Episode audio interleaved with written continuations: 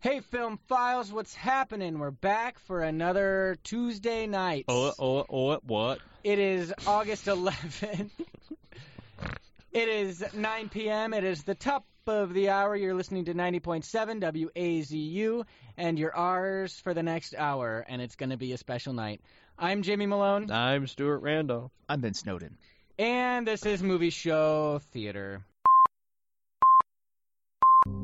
In a world where movies are everywhere, these heroes will make sense of some of the world's strongest films. Jimmy, Ben, and Stuart. This is Movie Show Theater.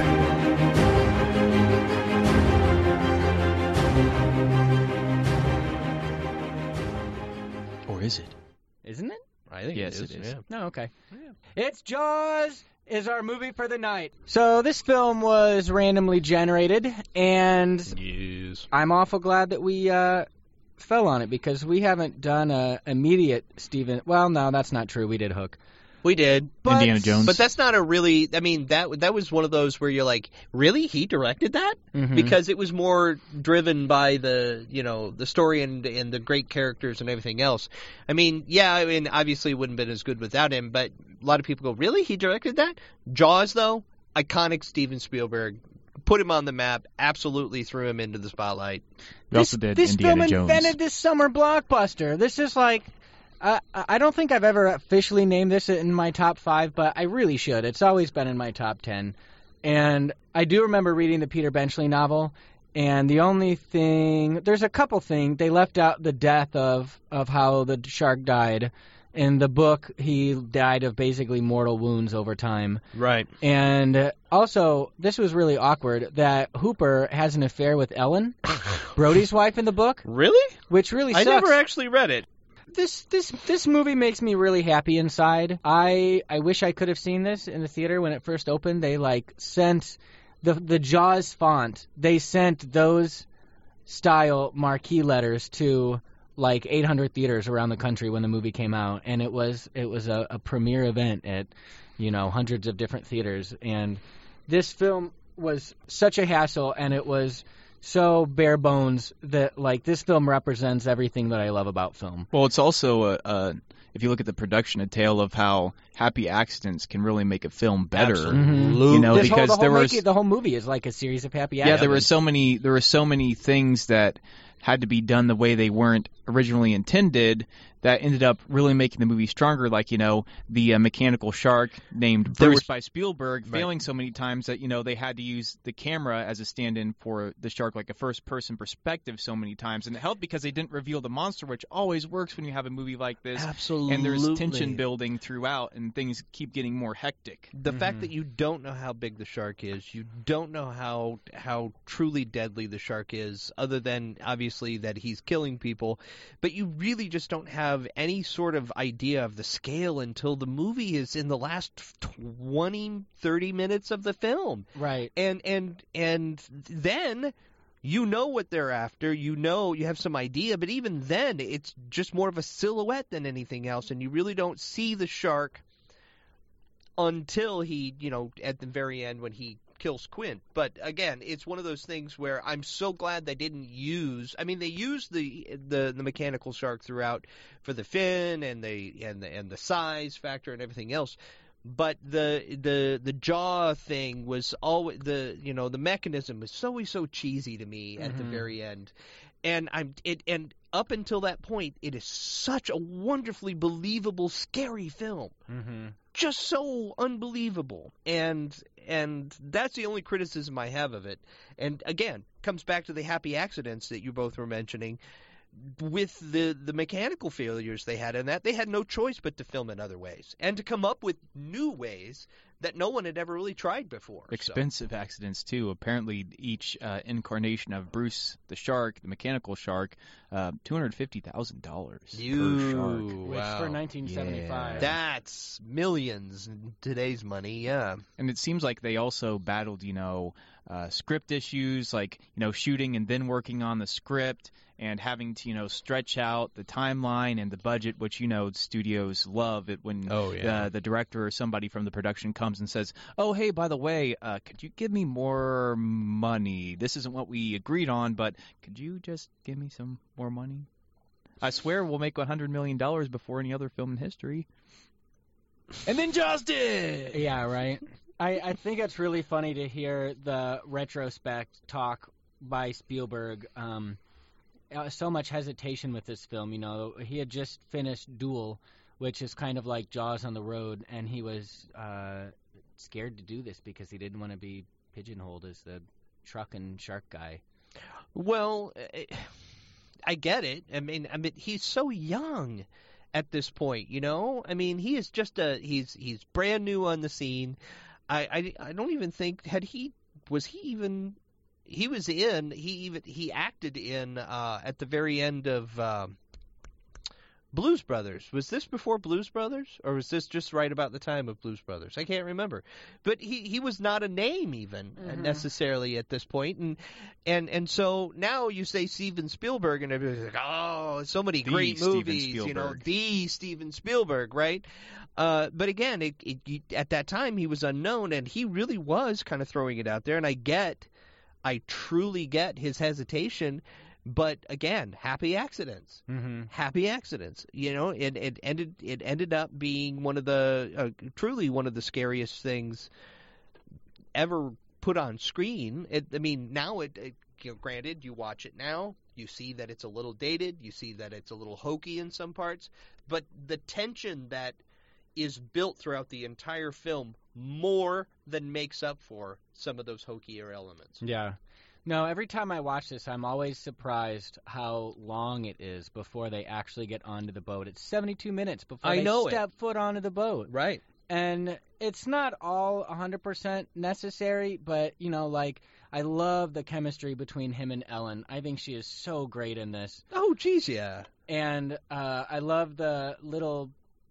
the scene with him and his son where he's mimicking him. That was a happy accident too. And she's watching. Oh my God, it's just... Again, it's Spielberg making good use of those scenes where it's completely unintentional. You know, I think I read somewhere at one point in time that little kid was just mimicking. That was one of those happy accidents where they just happened to be rolling. They just happened to see that this kid was basically doing everything that Roy Scheider was doing, or, you know, Brody was doing at this point, and it ended up being one of the most touching and truly kind of a signature scene for the film. Mm-hmm. And I think even the opening scene, the first, I guess you can say, shark attack was intended to be different because I think they wanted the victim, Chrissy, who runs away, I think they wanted to have, like, her arm floating and to show a big chunk of her arm missing, but for some reason the arm just looks too fake, so I think they didn't take that actress, but they took, like, a production assistant and buried her in the sand, and they had I think that was terrifying. That's something that terrifies me, the crabs. Yeah. It's like, ugh! Get those pinchers away from me! That's dedication. Well, also, to me, that's, like, after reading...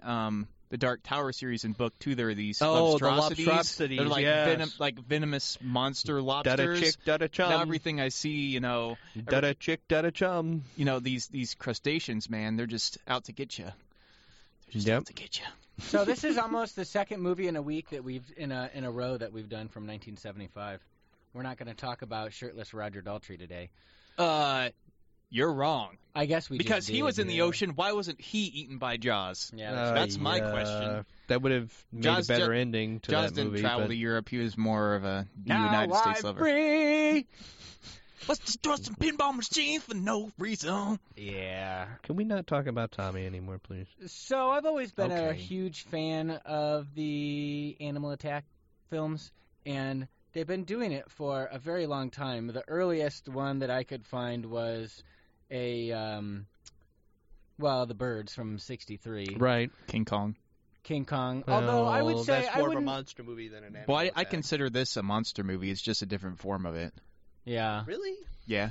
I mean, the shark is monstrous and irregular because it's a rogue shark. Irregular and doesn't really happen in nature. I guess. Yeah. I mean, because I thought about that too, and I thought about Godzilla. And when I think of monster movie, I think of more like natural creation animals. You know, like frogs came out. I have it written down. Teenage Mutant Ninja Turtles. Yeah, Teenage Mutant Ninja Turtles. Now I know what you're getting at.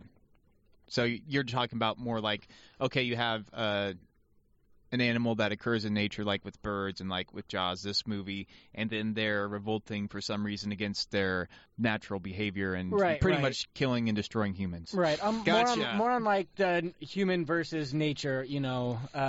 There were some really effective ones. Like the ones that I remember more were Arachnophobia, for one. Right. That movie scared the piss out of me. That was scary. Yeah. And of course they're exaggerated because, you know, in real life, I think more people die from hang gliding accidents than they do from shark attacks. More people die from slipping and falling in the bathtub than shark attacks. Right. I mean, there may be 5 a year that are fatal, maybe, you know, and again, this is one of the things that was not necessarily good about the film. If you think back on it, is that it really demonized sharks to the point where people went out and actually hunted sharks down after this movie. It became the great evil of the ocean, and I think it really had a detrimental effect on the shark population for a very long time. It made the shark into the ultimate bad, and I'm not saying that if I was to be in the water and I saw a shark or catch a shark, or, you know, if I was fishing and I caught a shark, that I wouldn't, you know, necessarily keep it. If it was something that I was after. But again, I understand now more than what I did after I saw this movie. I was 3 years old when this movie came out originally. Jaws 2 is the one that I saw in the theater, and I saw it with my aunt, and I absolutely was mortified by this movie, and for the longest time I could not get into water where I could not see the bottom. Mm-hmm. If I could see the bottom, I was fine. Swimming pools, clear lagoons, whatever it was, no problem. A lake, a freshwater lake that was even a little bit murky, right out. There's no way I was getting in it because I could not see the bottom, and it is because of Jaws. Flat out because of Jaws, and the fear that something was going to come up from underneath that I had no control over and basically bite me in half. Mm-hmm. And I was talking to Stu before we started recording. You know, there was some good and some bad to come out of this film because, you know, even as recently as the past couple of years, there's a problem in Australia of people going out and just proactively killing sharks for pretty much no reason. But then I was reading a really good article, you know, that was pretty much the balanced perspective, weighing the pros and cons, with the positive being that there were a lot of people who watched this film and they were fascinated by the Hooper character, who was, you know, one of the first ocean-related scientists to appear on film. Right. And mm-hmm. they really found Jaws just fascinating as a creature and the ocean fascinating. So a lot of people pursued career choice because they saw Jaws, even though I will definitely agree with Stu as somebody who loves animals, you know, just demonizing an animal because of a fictitious film that's really not trying to be horribly scientifically accurate, that's definitely wrong. Well, just, mm-hmm. you know, what we know now, most shark attacks are completely accidental. I mean, it's the shark is after its own food source. We happen to look like that food source at the moment. They take a bite. They spit us out. It would be like if a bear came up to you and grabbed you with his claws and realized, oh, crap, you're not what I want necessarily, you know, or something like that. But a shark is even worse. They don't have arms to grab you with. What do they have? It's like a mouth hug, you know. I mean, it's a good way to describe it. It's how are they gonna know one way or another? Well, they're gonna bite you, and if it doesn't appeal to them, then they'll spit you out. If you appeal to them, well, unfortunately, you know, you're going to get ravaged, and it's going to be a bad thing. But it did. I was sitting in the theater with, I think it was my aunt at this point, because she took me to see Raiders of the Lost Ark as well, and I freaked out at the end of that one when the faces melted. But she was renowned for doing that sort of thing to me and my brother. But we went to see Jaws 2, and I cried throughout the thing, and the people sitting behind us were laughing the entire time. And they weren't laughing at me. They were laughing because they were afraid. And it was at that point that I realized that people deal with fear differently. Some people cry, some people scream, some people laugh, some people freeze and don't do anything. Everybody deals with fear differently, and this particular movie raised such a visceral feeling in me the first time I saw it. Jaws in particular, after I think I saw that probably after I saw Jaws 2, but again, it raised such a visceral feeling in me because it's pure helplessness, and part of it is because you do not see the shark. All you see is its fin, and you don't know what's beneath the surface. And that is just horrifying. And it's a helplessness that goes well beyond anything in your imagination. Yeah, the feeling of paranoia and isolation when they're out on that boat, because it takes a long time to get there. But once they are, you're out there for the long haul. And Robert Shaw and Richard Dreyfuss, I guess, couldn't stand each other. And they were constantly bickering and fighting. And Robert Shaw had a notorious drinking problem and tax problems too. And what? That was interesting. Tax problems. Oh yeah, oh, right. Because he would get flown to Canada. Yeah, and it was kind of strange because I think he had tax problems in multiple countries because of different tax laws. So Ireland, the United States, and I think there was another one that I'm not remembering. So he didn't have any tax problems in Canada, so on his days off they flew him to Canada so he wouldn't incur these tax penalties. And apparently he didn't make any money from Jaws because he had to pay off all of these taxes, which is a shame. He got to not go to jail. Because his performance, and my favorite part of this film, hands down, is the USS Indianapolis monologue. Oh, geez, yeah, that's brilliant. You feel like he actually lived through this, and it seems like he's not really even acting at that point. And to me, like, when I think of monologues, a lot of times they just fall flat because a lot of times when characters speak at length, you leave the film open for, I guess, sometimes more dialogue that just doesn't work, doesn't pertain to anything, but you really understand his character at that point and why he is so insane. And he doesn't seem to care about anything because he was pretty close to dying, He saw his friends die, but at least they delivered the bomb. But see, and that's the thing, I mean, not only it was like karmic payback for these men, They didn't really even know what they were doing. It was so secret, even the men on the ship didn't know what they were doing. And no one would, there was no communications at all.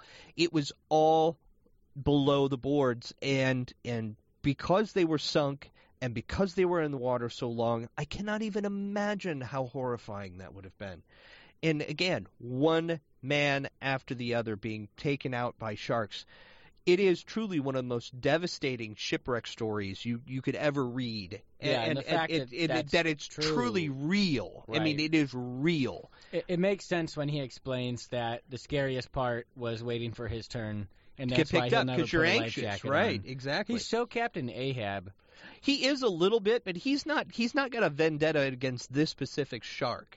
He has kind of a vendetta against all sharks, Mm-hmm. You kind of get that vibe when you're in his workshop before they even get on the boat with all the jaws, the jaw bones with the teeth and everything that are everywhere, And he talks about sharking for a living. Well, is there really a market for that in the United States, number one? And number two, if he's going to be a shark hunter, where are you going to do that and make a living? It's going to be off the coast of Japan or China, where they value, well, unfortunately, the fins more than anything else. And for, completely wrong reasons, too. But just like the horns off of a rhino or the tusks off of an elephant, they value them for reasons that are completely mystical. But again, he would have been there. But even in this case, he is a believable character because he is so irascible and salty and everything else. Oh yeah, he's. I love his list of demands for doing the job. Oh, one case of apricot brandy, champagne, pate foie gras, Iranian caviar, and don't forget the color TV. Well, he starts off as the creepy guy in the back of the room, because you have the fingers on the chalkboard, and you're like, you have this town hall meeting of sorts, and you have the greedy politicians like Mayor Vaughn not wanting to close the beaches because they want money. It's tourism season in Amity, and then while they're all being idiots up front, Quint just drags his nails on the chalkboard and says, "Hey, guys, I'll do this for $10,000. All right, see you later. Right on. Take it easy there.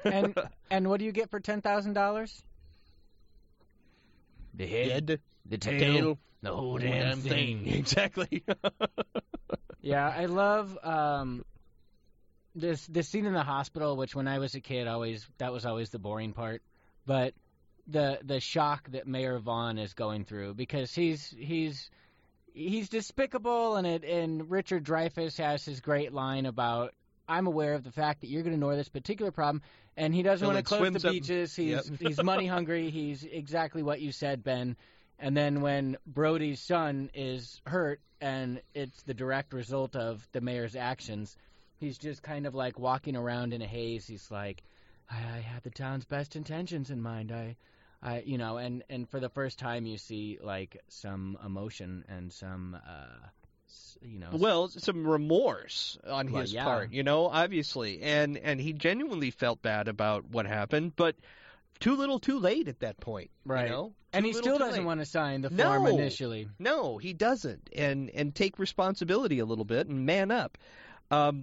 Some of the scenes, the actual attack scenes with the shark, I think that they were masterfully done, again, because you don't see the shark fully, or you see the silhouette, or you just barely, like in that scene in the quote-unquote pond when Brody's son is there and he sees the guy in the dinghy get thrown out of the dinghy and then basically eaten right in front of him, mm-hmm. pulled right underwater, right in front of him, and the shock that would cause to see something like that. And an animal as enormous as what this shark is described to be would just be, utterly, amazingly horrifying. Yeah. It's the only thing I can think of. I mean, it's just so horrifying to even, have a concept of that. Well, the theme of the animal in question is absolutely perfect. And it's funny, too, because I'm not sure if this is true or not. Not everything on IMDb trivia is true, but apparently Spielberg laughed when John Williams presented the Jaws theme and said, okay, where's your real theme? Because if you think about the theme at its base, it's just like two piano keys right by each other. Yeah, so it's so menacing, especially when you add the different layers to it. It's not just two notes, you add what's behind the notes, and that's where John Williams is a genius. He just knows how to put the right group of notes together, the harmonies and melodies, so that once you hear it and you actually listen to it, you realize it's not so simple. It's just like a Beatles song to me, where people can say, oh, this has three chords, but if you listen, there are more details going on, and sometimes it's the hardest thing to do is to write a song or any piece whatsoever and have it, not have as many layers and still be so effective, which John Williams is a master at doing. Oh, geez, yeah. Yes. So the music he won the Academy Award for, and I love how right from the very beginning, it shows the first person, it has the music, so it's kind of like we're being Pavloved, so that whenever we hear the music, we're expecting... It freaks you out. We're expecting to see the shark, which... Right. And at a couple points, they give us the shark before we hear the music, which is even more effective. Yeah. It's like teasing us. Well, his ability to create a mood with the music in this particular film is masterful. If he won no other Oscar for any other of his movies ever that he scored, this would be the one I say he would get more than anything, because without that music, without that two-note dun dun dun dun, and how it builds and then behind it and everything else as Ben was describing, without that, if you put some other cheesy orchestrated thing above the top of it, you wouldn't be nearly as afraid. It wouldn't be nearly as tantalizing. It wouldn't be nearly as visceral as this music is. And he has done. I mean, Jimmy and I had the thrill not too long ago. It was 2 winters ago, I think it was, of going to see him. His orchestra play it wasn't his orchestra, but he was directing the Chicago Symphony Orchestra, and who did play on the Lincoln soundtrack. Absolutely, they played on that. Yeah, and it was just one of the most brilliant, awe-inspiring things ever to see that man work. And just to be there and to hear the music and to really appreciate how he has not just affected film, but affected other people's lives through the music and the films that he's done. Yeah, I mean, I was raised by John Williams. I didn't expect to, like, bawl my eyes out when I went to see John Williams. No, but I all of us were. My kids were crying. They were so excited. When of course they were excited about the Star Wars, you know, about Star Wars music, and of course I you know, the hair on my head stood straight up when I heard it, and everything. But again, it comes down to his mastery and ability to evoke emotion through some relatively, and I'll say simple, but that doesn't even do. I mean, that's too easy of a word. It goes well beyond that. He makes it seem easy, I think. Yeah. And so, again, Spielberg has and Lucas have used Williams throughout their careers, and without Williams, these two men's careers probably would not be what they are today. Mm-hmm. I firmly believe that, and Spielberg, I think, would agree, and I think maybe Lucas on one of his good days would agree as well. Yeah. No, this I remember owning the cassette tape for the soundtrack when I was younger. And putting it on my Walkman at night if I wanted to scare myself, and some nights it was like too much for my your brain, because it was rated PG. I was tricked. Jaws, Poltergeist, and Airplane are all rated PG, and that is insane. I understand the history of the MPAA. I get why that is the case, but it's just. I think Jaws now would be PG-13. Yeah, it wouldn't be R, but it would be PG-13 for intense imagery. And that partial nudity at the beginning you kind of sort of see, and the scene where they pick up, where he's in the coroner's office and he picks up the girl's arm, and that great Christy's arm or whatever, and that great big chunk is gone out of it, and you can clearly see it's a bite. You know, I mean... Well, in 1975, if there would have been an open-mouth kiss, it would have been rated R, and that's so whacked. That is weird. Well, I think part of what's... Or a big part of what's effective in Jaws is what they don't show. And to me, one of the most effective scenes is when Brody's flipping through that book on sharks and shark attacks, and they're showing the victims. Right. A lot of it is the dialogue. Music in that scene. A lot of the background music and the dialogue. And that there's that one picture. The one picture in that book of that guy's leg that is just... mangled beyond belief. Oh, my God. It's horrific. It really is, and I paused on that moment. I'm looking at this picture, and I thought, how many people have actually just seen that and not realized what they were really looking at?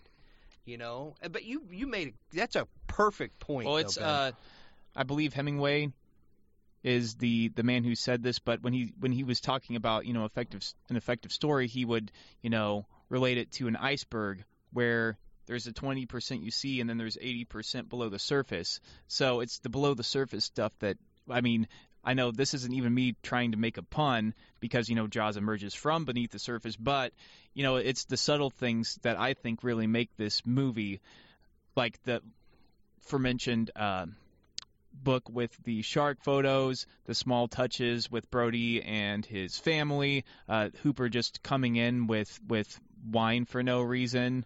You know, because I think he wants to drink because he's so nervous because he has knowledge of this creature. Well, and I think he shows up at that point to genuinely propose, hey, let's go cut this thing open and let's have done with it. You know, yeah, I think that's what he really wants to do. And you know, once they've cut the tiger shark that supposedly was a shark who killed the Kittner boy, once they cut that shark open and there's some explanation of the tiger shark and what they do and everything else.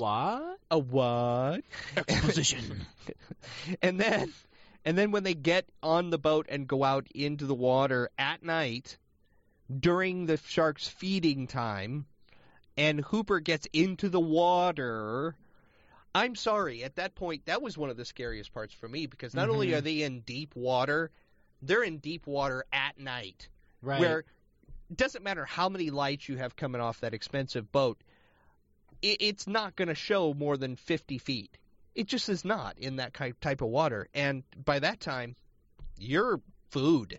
You're meat, you know? Yeah. I mean, nothing's left of you. And one of the scare moments. Now, there are some scare moments in this, you know, but you don't really know what's causing the scare, you know, what the ultimate cause is until that one scene when Brody's chumming the water.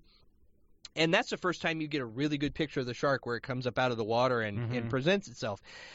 But that scare moment where that dude's head bobs out of the hole and freaks him out totally and causes him to swim to the surface, dropping the shark's tooth and everything.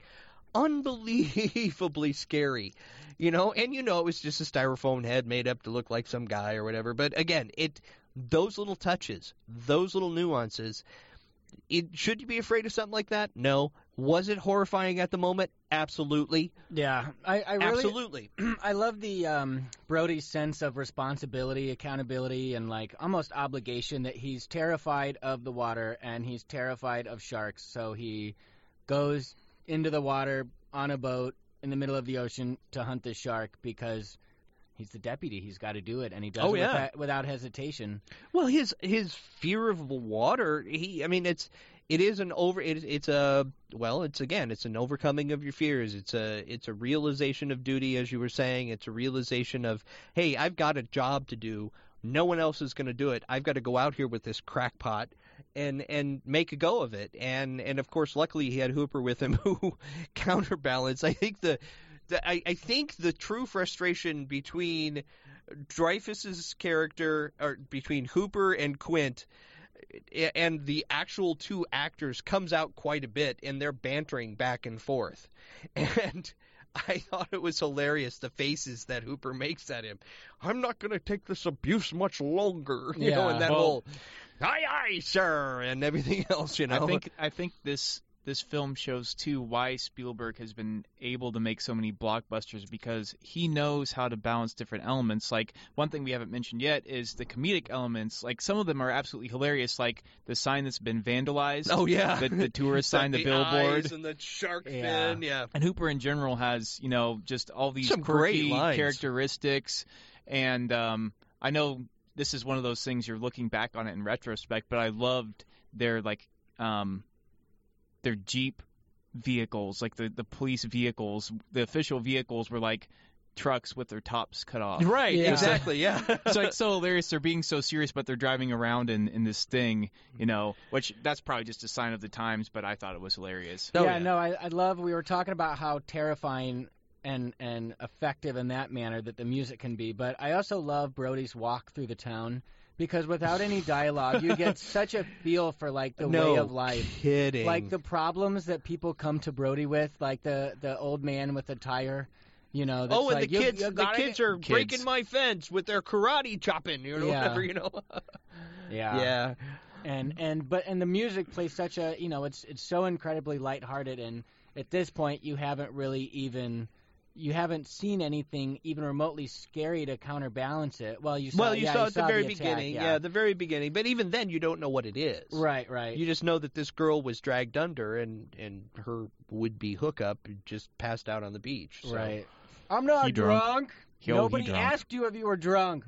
But as far as, like, conventional practical effects and devices goes, I love how, like, to film that, and I've watched a lot of Jaws material over the years, and they just tied two like twine ropes around her waist, and then both ends of the rope went like 50 yards in each direction, and there's like grips just tugging on her. Right. And she was like severely bruised. Oh yeah, without a doubt. Yeah. So effective. And right before she gets dragged under, they have that beautiful sunset, you know, and it is a mix between because think about this, and you're absolutely right, Jimmy. It is a mix between probably one of the biggest fantasies that most guys have: a naked chick in the water at night, gorgeous ocean, gorgeous sunset. One of the most horrifying things that could possibly happen then. Yeah. You know, I mean... With Careless Whisper playing in the background. It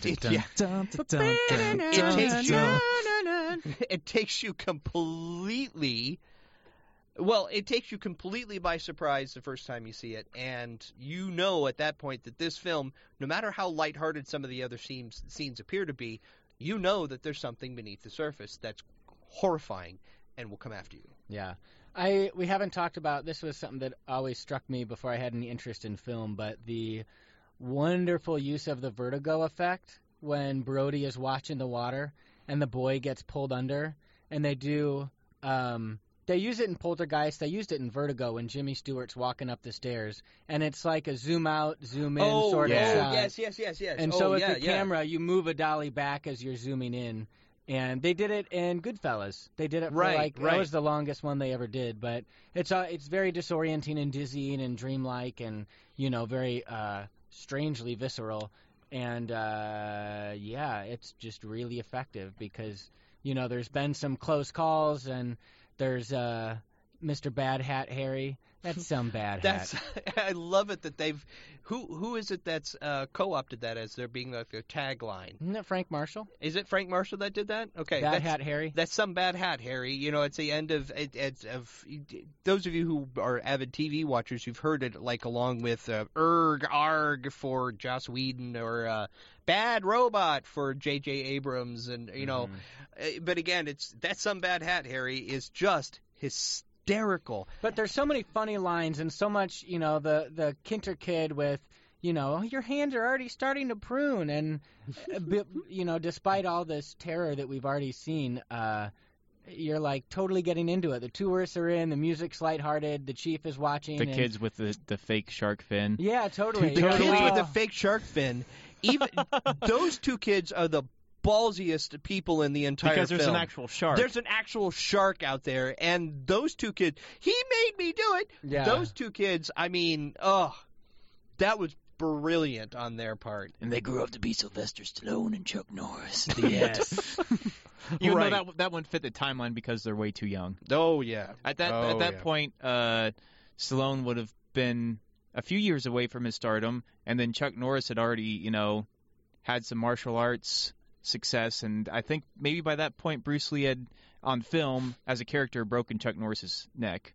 So, yeah. And I don't get why there aren't more Bruce Lee jokes, because if Bruce Lee broke Chuck Norris's neck, then it's just like he's a force of nature, even if he's not necessarily alive. Well, I think that Chuck Norris is more mocked, and I don't think that anybody has the balls to mock Bruce Lee. We go back to Jaws. No, thank you.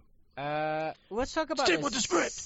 Let's talk about the sequels for a while, because I haven't seen any of them. Oh, you haven't? No. Well, it's great evidence even in 1977 of the movie film machine. Yeah, the franchise films. Yeah. And the second one, he's electrocuted. The third one is totally exploiting the 3D technology. Right. And it's my seventh favorite Lou Gossett Jr. movie. Seventh favorite? It's my seventh favorite. I like Iron Eagle, the third Iron Eagle movie, and then the first one. But we can get back to that on another day. Okay, fair enough. But the second one, the fourth one was really bad because they revealed that Martin Brody died from a heart attack. Right. And Ellen thought that it was because of his fear of sharks, so she goes to the Caribbean, or the Caribbean, depending on what side of the country you're from, and she thinks that this specific shark has a vendetta against her, and the shark follows her to the Caribbean, and her son is now fully grown and has a fine beard, and Michael Caine is in it for some strange reason. And it's the most boring film. I remember watching it. It seemed so disappointing. I guess boring is a way to describe it, but pointless is more of a way to describe it than anything else. And Michael Caine, I'm shocked it hasn't been redone, personally. Jaws period? Or yeah, well, does it need to be? That's the question. Do most of them need to be? What can you add, What could you improve upon the first, other than... I'm sure Spielberg could pull a Lucas and go back and throw some CGI shark footage or something in at the end and make it a little more believable. But again, though, that would take you out of the reality of the moment. Well, I'm not saying they should. I mean, they absolutely should not. But there's a lot of reboots and remakes that get done that, like, why would you need to remake Poltergeist? Why would you do that? Well, a lot of it just depends on trends because, with Poltergeist, the whole spooky kid movie is a thing and has been for a while now. After The Ring came out, there were just so many spooky kid ghost movies that are there any good ones? I don't know. I don't know. I mean, The Ring is good. What's that? I like the first one. The Ring was good, yeah. There's but some with that I like. Jaws and Jaws 2, though, I think are good. Jaws is obviously the superior of the two movies, but I like Jaws 2 as well because it number one, it maintains most of the original cast, and number two, it really does kind of show Brody's growth a little bit, and that it's more of a it really does. With the kids when they're out on the water in their sailboats or whatever, and they're sailing out there, and they all get trapped out there, and it's just one kid after another. It's a shark smorgasbord at that point, and I found that one to be more entertaining because you knew what was out there, you knew it was after them, but again, they didn't overuse the shark necessarily. Mm-hmm. They didn't overuse Jaws, you know. And so, while the first original Jaws was killed, it does also make you wonder, well, where's this other shark coming from, and why is it now back and terrorizing this area? And is it this mystical connection between the Brodies and some unusual shark demon or whatever? But mm-hmm. whatever it is, obviously the sharks have a thing for Brody flesh, so yeah. But it wasn't a bad film. But no, 3 and 4, just horrible. Just horrible. So I think the best thing that I've ever read about Jaws, and everything that I've ever read from this film, several decades ago, Lee Fierro, who plays Mrs. Kinter, walked into a seafood restaurant and noticed I read about this, yeah. that the menu had an Alex Kinter sandwich. She commented that she had played his mother so many years ago. The owner of the restaurant ran out to meet her, none other than Jeffrey Voorhees, who had played her son. They hadn't seen each other since the original movie shoot. Well, that is outrageous. One of the worst things, too, is that she didn't know how to fake a slap, so yeah. when she genuinely smacked him, didn't she? She was smacking legitimately Roy Scheider when she was, you know, pretending to be distraught about her son, you know, acting, I should say, that she was distraught about her son. And right. she was really slapping him, and that must have been pretty painful. Well, it depends on how many times he got slapped. Yeah. But yeah, you're right. It had to be just a bit painful at some point. Lady, get it right. Or come on, Steven, let's do this one more time and have done with it. Right. I think one of the worst parts, too, is the scene where they've brought in the first shark. Apparently, that was real, and it was like a decaying shark, so it was decomposing. Really? Yeah, and apparently the smell was just god-awful. Well, it would be. Yeah. I'm sorry. That would just think about it, decaying fish. That was probably one of the, the worst things for the people on set. No kidding. That's just worse. That might be as bad as getting slapped. Yeah. If not worse. Yeah. Depending on how hard Mrs. Fierro could slap. Aroma slap. Yeah, we were talking about Shaw's drinking issues. Right. And I remember reading a while back, there was an actor in the 40s through the 60s named Errol Flynn who played a lot of Robin Hood roles, pirate, like the epitome of swashbuckler. Errol Flynn was originally like Robin Hood and he was the original, yep. But he had like 4 or 5 wives, and one of his wives he met at a concession stand in court during his current divorce. But smooth. He drank. He drank all the time, and right. you know there was obviously no social media. There's obviously no like news coverage, so right. we assumed these, you know, the black and white days were a different time and things were simpler. But you know he the only time he didn't drink is when he was portraying a drunk man on film.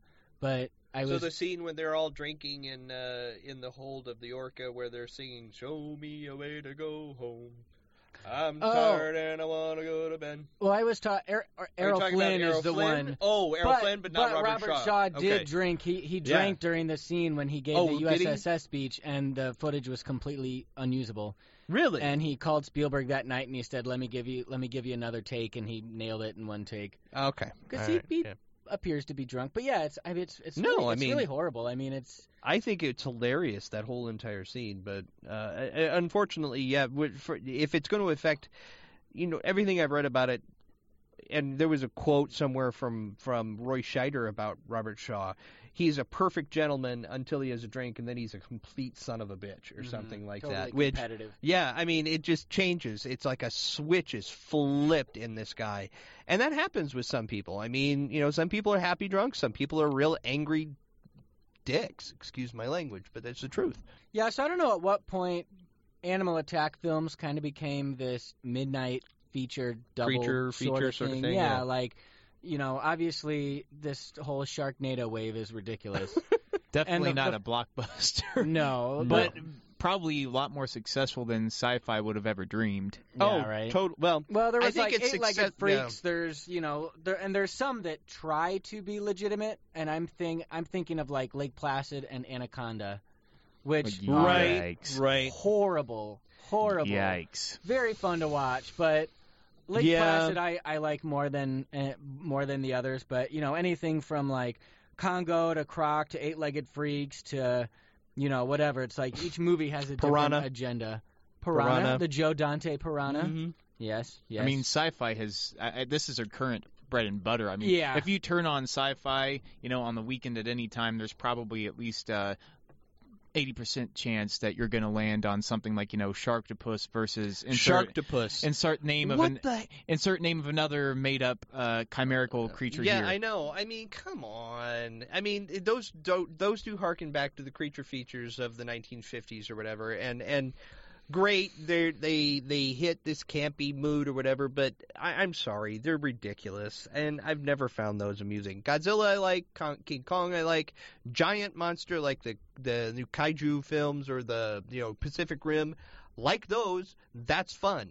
But when you take Creature from the Black Lagoon, thank you, no, I'll pass. I mean, because that's another chimerical sort of creature, you know, and everything else. But I don't know. I think that Jaws itself and this fear of what makes this truly a scary and really kind of terrifying thing is that this could be real. Could be. Very rarely is, almost never is, but could be real. And that's what really made this scary. And I think that's why people who were ignorant at the time of what sharks really were or what they were capable of or what they actually did were so horrified and decided to just go out and have a vendetta against them, like we said earlier. But again, that's what, in my ultimate opinion, makes this so fascinating, is that it could happen. It could. Unlike Mega Shark versus Crocosaurus. The reason I remember that one is because I turned it on, and Jaleel White, who was the actor who portrayed the Steve Urkel in Family Matters, he's supposed to be this military type in Mega Shark versus Crocosaurus, and he has this scheme to, I think, electrify the Crocosaurus by drawing it to a city. I just thought to myself, this is like Godzilla, or this is the Jaws 2. No, it's even more like they didn't even have to be drunk and high to come up with this. Just like they had a 15-minute writing session and they like wrote the whole movie on napkins. They're like, oh my God, print it, boys, we're going to production. This is gold. They're gonna eat this one up like pigs eating slop. Oh man, Jaws is wonderful. Oh, so MythBusters did a Jaws myth about the tank, shark tank, which is the total bowl would not explode, wouldn't blow up like that unless it was full of like actual flammable gas, right? Or something like that. Well, the 22 that Brody had wouldn't have even have like touched the shell. That wasn't a 22. That was a carbine. That was like an M1. Carbine from World War II. 22s are much smaller. They have a much smaller bowl. That was an actual rifle that he had. If you want to take it to the next level, I mean, I don't even know if I need to say this, but a shark wouldn't act like this in real life, which a lot of people were, you know, mistaken about. They thought, oh, sharks act like this, but that to me, that's kind of the whole point of the film, is that it's almost akin to a natural disaster that you can't really anticipate, and you know, this whole rogue shark thing a lot of people have taken to heart because they haven't really looked at true data. It doesn't really happen. You know, sharks don't say, oh, yeah, I think I'm going to, you know, develop taste for human flesh today. No, not at all. And attack their boats. And again, you put, as Quint aptly says, you put 3 barrels into a shark like that. That shark is so irritated and so injured, it's swimming away. And it will eventually die because it cannot submerge with something like that attached to it. It would die, flat out. And it's the monster movie versus the reality, and we all go to the movies at times to be afraid, and this hit a huge nerve in the population at that time, and even today. It still scares people. So much better than Monkey Shines, I'll say that much. Well, I think it's interesting too when you look at directors who made their big break with horror, or at least got started in the horror genre, you know. If it wasn't for Jaws, James Cameron might not have a career because Piranha 2 boys, am I right? Right. It's just like these guys. What a film to Peter Jackson. With Peter Jackson, Zack Snyder, his big break was the Dawn of the Dead remake. Joss Whedon with Sam Raimi. Yeah. I mean, seriously. If you go back and look at it, it's pretty impressive, you know. And I think we talked about this same subject during the Babadook episode, but the big reason that a lot of directors get started in horror is, for the most part, basic horror film is really cheap to make, and you can focus on the basics and use practical effects to, you know, really drive a point home. And it's really a good vehicle for people who are starting out in the business to show what they can do. Mm-hmm. Absolutely. With whatever technology and resources they have. Mm-hmm. And, frankly, just about everything Spielberg has touched past Jaws has turned to gold. With, you know, there were some pointed exceptions. AI was not necessarily the best, and there were a couple of others that I can't even really bring up necessarily, because there were no real huge stinkers necessarily, but most of what he's done has just been absolutely brilliant, and I just can't wait for the next thing to come out. It's, even if it's not something that I'm akin to, it's, you know, I've talked to a lot of people who were crazy about AI, and I'm not a huge war epic fan. I've seen Saving Private Ryan. It's really good, but I can't appreciate it like other people can with other movies. You know, like, you know, different. He always has that perspective from a child. Well, usually has that perspective from a child. Well, E.T., Super 8. You know, I mean, Close Encounters. I mean, you know, there's always a sense of innocence in his films, I think, that really. Well, it lends to the film to the point where it really brings us into his films. It makes you a part of the film. It makes you want to be a part of the film. So I think that's what the brilliance is a lot of times, is that he, even if there's not a child character, he makes you feel childlike and innocent and afraid. You know, Poltergeist, perfect example. You know, I mean, there's no way I would have stayed in that house even after that chair started going across the floor. I'd been like, nope, we up, we out, gone, sorry, you know. But again, you're brought along because you're intrigued, you're afraid, but you're intrigued and everything else. And that's a hallmark of Steven Spielberg's. It wouldn't have been that movie without him. I don't really know if there's a whole lot that we could even add to whatever discussions have taken place before this episode. Truly, I mean, just because. Jaws really did set a precedent for summer blockbusters that we may not fully appreciate in this day and age, because now it's more of a competition between studios to make the biggest and best thing, and I feel like there's a lot of artistry lost. And if you look at Jaws compared to, you know, your average blockbuster being in quotations, there's a lot more to Jaws that's under the surface, a lot more subtlety. It's not just, hey, we threw a bunch of money at this film and just threw in a bunch of big name actors, because Jaws really didn't have that. You know, they brought in guys who weren't horribly well known. No, and, absolutely. The only one who, the most well known of all of them probably at that point was Robert Shaw. He had been in The Sting.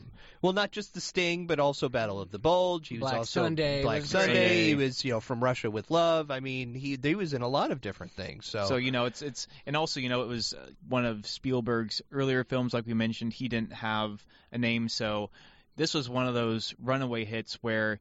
It opened not very many theaters, and it went on to be the first film to make $100 million. So like I said, a lot of people probably don't realize that this movie really did blaze a trail, and they may take for granted that you can probably still make a blockbuster and have people think about it a little bit, not make it just mindless entertainment. And that's what I take away from it, you know, looking back on it. Jaws is definitely not mindless entertainment. I mean, it's very entertaining, but again, it's the visceral effect that fear of the unknown has on the person, and how that fear can generate different effects in people, and eventually what that drives the what actions that fear drives people to do.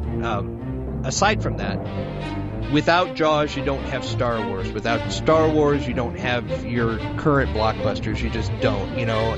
But without Jaws, definitely being the first really huge blockbuster, there might have been another movie that might have set it off, but Jaws is the one that basically it was the pebble that started the avalanche for some blockbusters, and I am so glad that it happened.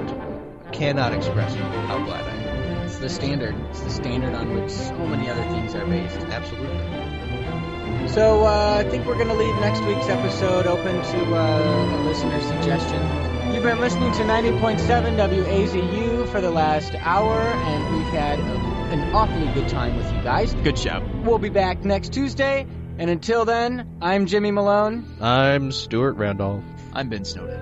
And this is Movie Show Theater. You know what? I'm saying it. Next Tuesday night, we're going to be doing Blue Valentine from 2010. We need to mix up our tastes a little bit. And Anna Holguin will be joining us in the studio. So that's it. Find and watch Blue Valentine and follow along with us next week.